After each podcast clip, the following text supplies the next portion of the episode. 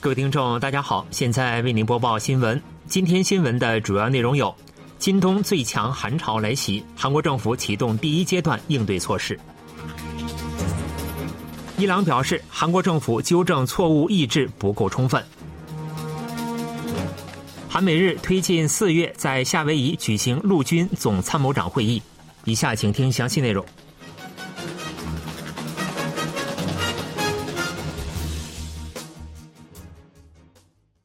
春节假期最后一天，二十四日，随着西北方强冷空气南下，韩国全国范围内出现最强寒潮天气。当天，首尔白天气温降至零下十二度，釜山降至零下四度，全国大部分地区气温降至零下十四度至零下三度，较前一天降低十六至十七度。全国大部分地区出现强风天气，沿海地区江原山地、济州岛。庆北部分地区出现强风，瞬时风速达二十米每秒。另外，湖南和冀州将出现降雪天气。截至二十五日，冀州山区积雪量预计超过七十厘米，湖南和冀州部分地区也将出现最高三十厘米的积雪。中南西海岸、京畿西南部和中青内陆等地也将出现一至五厘米的降雪。二十五日，受强烈冷空气影响，冀州、中南、湖南地区的降雪将持续到白天。随着全国大部分地区发布寒潮警报，行政安全部已启动中央灾难安全对策本部，呼吁民众格外注意安全。行政安全部表示，二十三日下午七时起，中央灾难安全对策本部已启动第一阶段应对措施。行政安全部要求相关部门彻底喷洒除雪剂，以免因夜间降雪而出现路面结冰，并致力于维护降雪地区居民的安全。由于济州国际机场遭遇强风，二十四日从济州起飞或抵达济州的航班均暂被取消。韩国空港公社二十四日表示，受济州机场发布的强风警报影响，包括已决定停飞的三百三十个航班在内，当天预定在济州岛起降的四百七十六个航班全部暂被取消。随着济州机场暂停航班起降，各航空公司为了被困于济州岛的乘客，二十五日和二十六日除原定航班外，还将追加安排临时航班。不过，仁川国际机场和其他机场仍正常起飞。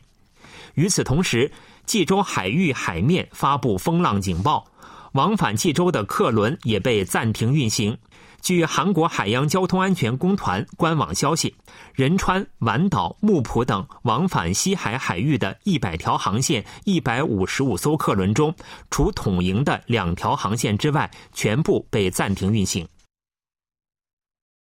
针对韩国总统尹锡悦称阿联酋之敌是伊朗，伊朗外交部在一定程度上评价了韩国政府的应对，但表示政府所采取的措施不充分。这是伊朗在两国就尹锡悦的言论相互召见大使后首次做出的反应。伊朗外交部对韩国政府就尹锡悦总统称阿联酋之敌是伊朗这一言论的应对，在一定程度上给予了肯定评价。但主张韩国政府所采取的措施并不充分。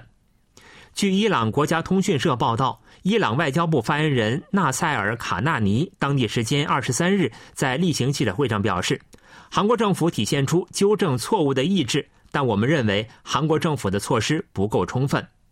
卡纳尼当天在记者会上回答伊朗外交部对将海湾海域称为阿拉伯湾的伊拉克、中国等外交问题有何看法的提问时，做出了上述表示。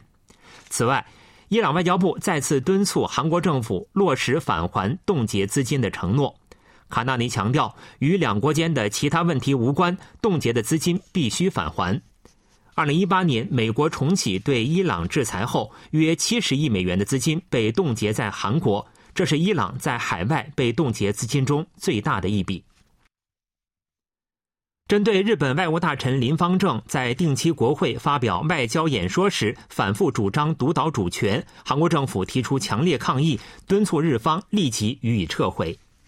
外交部二十三日通过发言人的名义指出，独岛在历史。地理和国际法上明确是韩国固有的领土，日本却反复对独岛提出不当的领土主张。外交部表示，日本政府应明确认识到，反复对独岛提出不当的领土主张，对构建面向未来的韩日关系毫无益处。再次重申，日本政府的不正当主张对大韩民国固有领土独岛的主权不会构成任何影响。外交部强调，我们将坚决应对对独岛的任何挑衅行为。外交部还就日本外务大臣林方正在演说中提及将佐渡矿山遗址申遗列入世界遗产名录表示，日本应尽早落实近代产业设施申遗时承诺的后续措施和世界遗产委员会的决定事项。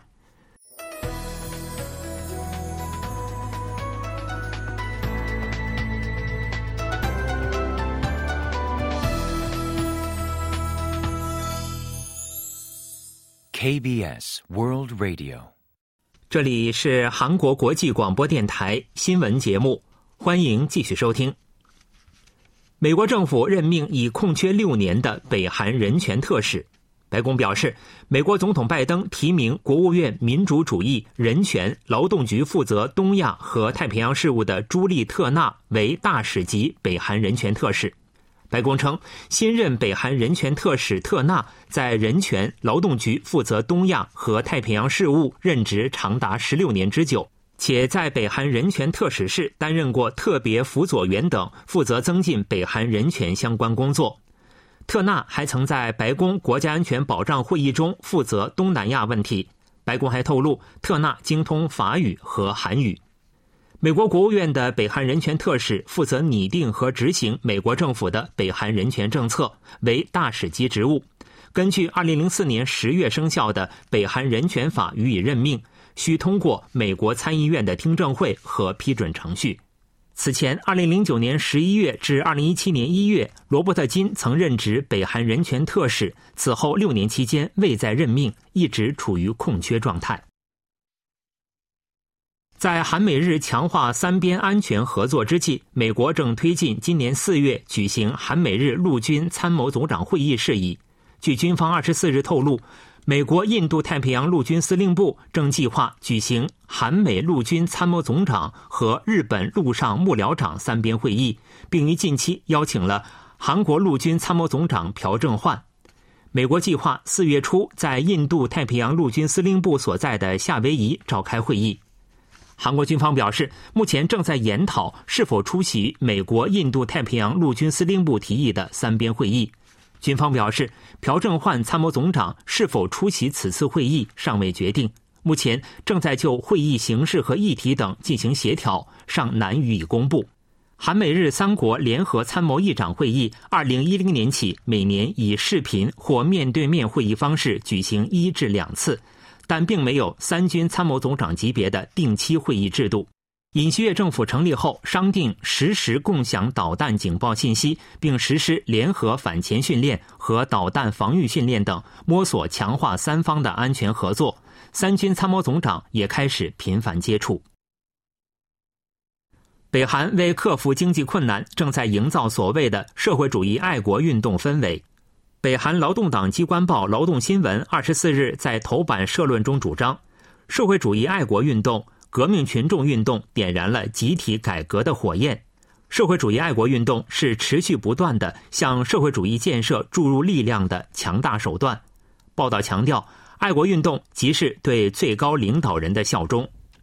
此前，北韩国务委员长金正恩在去年十二月二十六日至三十一日召开的第八届劳动党中央委员会第六次全体会议中表示，社会主义爱国运动、革命群众运动是国家复兴发展的强大推动力，应积极进行组织运动并予以推动。北韩开发核岛导致国际社会加大对其金融制裁后，进一步加重了经济困难。迫使北韩敦促居民献身、献纳和强化思想武装。北韩如此强调社会主义爱国运动，被解读为试图通过民众的思想和精神武装加强生产力量，以克服经济困难。在原油、天然气、煤炭三大能源中，去年韩国天然气和煤炭的进口额创历史最高纪录。据产业通商资源部发布的资料显示。去年天然气和煤炭的进口额分别为五百六十七亿美元和二百八十一亿美元，创一九五六年开始贸易统计以来的最高值。天然气和煤炭的进口额分别超过了二零一四年和二零一一年的最高值，刷新历史最高纪录。去年，韩国最大的天然气进口国为澳大利亚，其后依次为美国、卡塔尔、马来西亚和阿曼等。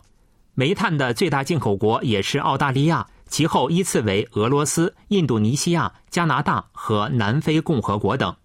去年，韩国最大的原油进口国依次为沙特阿拉伯、美国、科威特和阿联酋等。